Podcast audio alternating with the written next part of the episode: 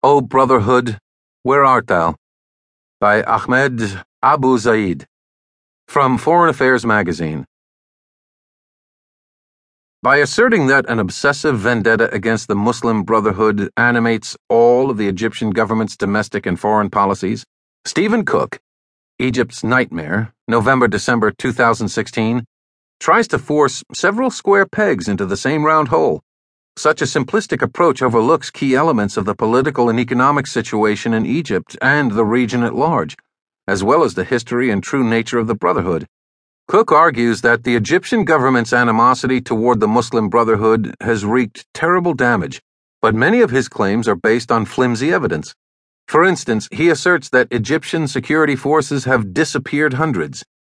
But a recent report by Egypt's National Council for Human Rights revealed that of 267 reported disappearances, 238 involved defendants who were either awaiting trial or had already been released.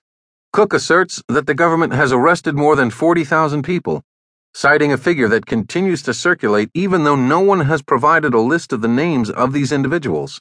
Those echoing this claim have repeated the lie so often that it has been accepted as a fact. Cook criticizes the government's economic policies and their results, ignoring Egypt's endemic structural problems, the turbulence of the last six years, and the progress the government has made. He neglects to mention that the government has laid out an ambitious economic plan, Egypt Vision 2030, and made massive investments in infrastructure, adding more than 4,000 miles of roads and 200 tunnels to facilitate commerce and investing roughly $22 billion to rectify the electricity deficit. In the last two years, unemployment has declined from 13.5% to 12.5%. As for public health, the government is addressing an outbreak of hepatitis C, having cured 800,000 Egyptians for free since January 2016. What's more, in August, Egypt reached an agreement with the International Monetary Fund to push through economic reforms in exchange for a $12 billion loan and it has since taken steps toward floating the currency and paring back subsidies. Throughout his article, Cook portrays Egypt as the primary destabilizing factor in the Middle East. He insists that the Egyptian government's obsession with the Muslim Brotherhood, a group that Cook claims offers a vision of authenticity, nationalism, and religious reform, has become the guiding principle of Egypt's foreign policy.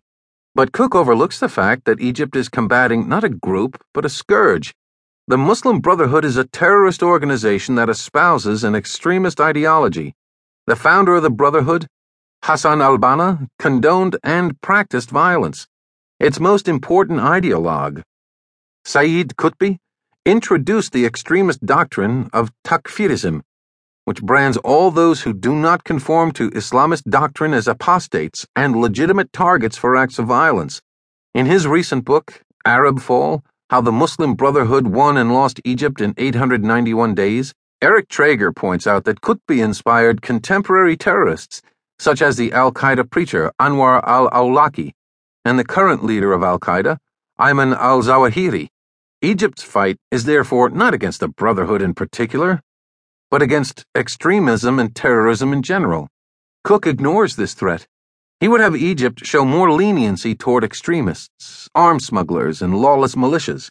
He would have Egypt give the Brotherhood a second chance, despite the explicit rejection by the Egyptian people of the Brothers' tyrannical rule.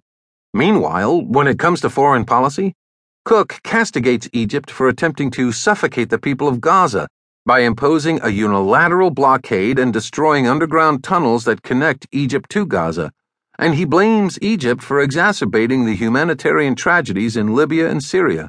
But the destruction of the underground tunnels was a national security necessity. Egypt faces a ruthless terrorist campaign in northern Sinai. The tunnels are illegal and concealed, and terrorists use them to smuggle weapons, as Cook concedes. Cook brushes aside decades of Egyptian efforts advocating Palestinian rights to criticize one necessary national security measure Far from accelerating Libya's fragmentation, Egypt has prioritized that country's stability and territorial integrity. Egypt's stance toward Libya builds on the Skhirat agreement that Libya's factions signed in December 2015, which lays out a framework for forming a government of national unity. Egypt recognizes the importance of forming such a government, but along with the rest of the international community, it also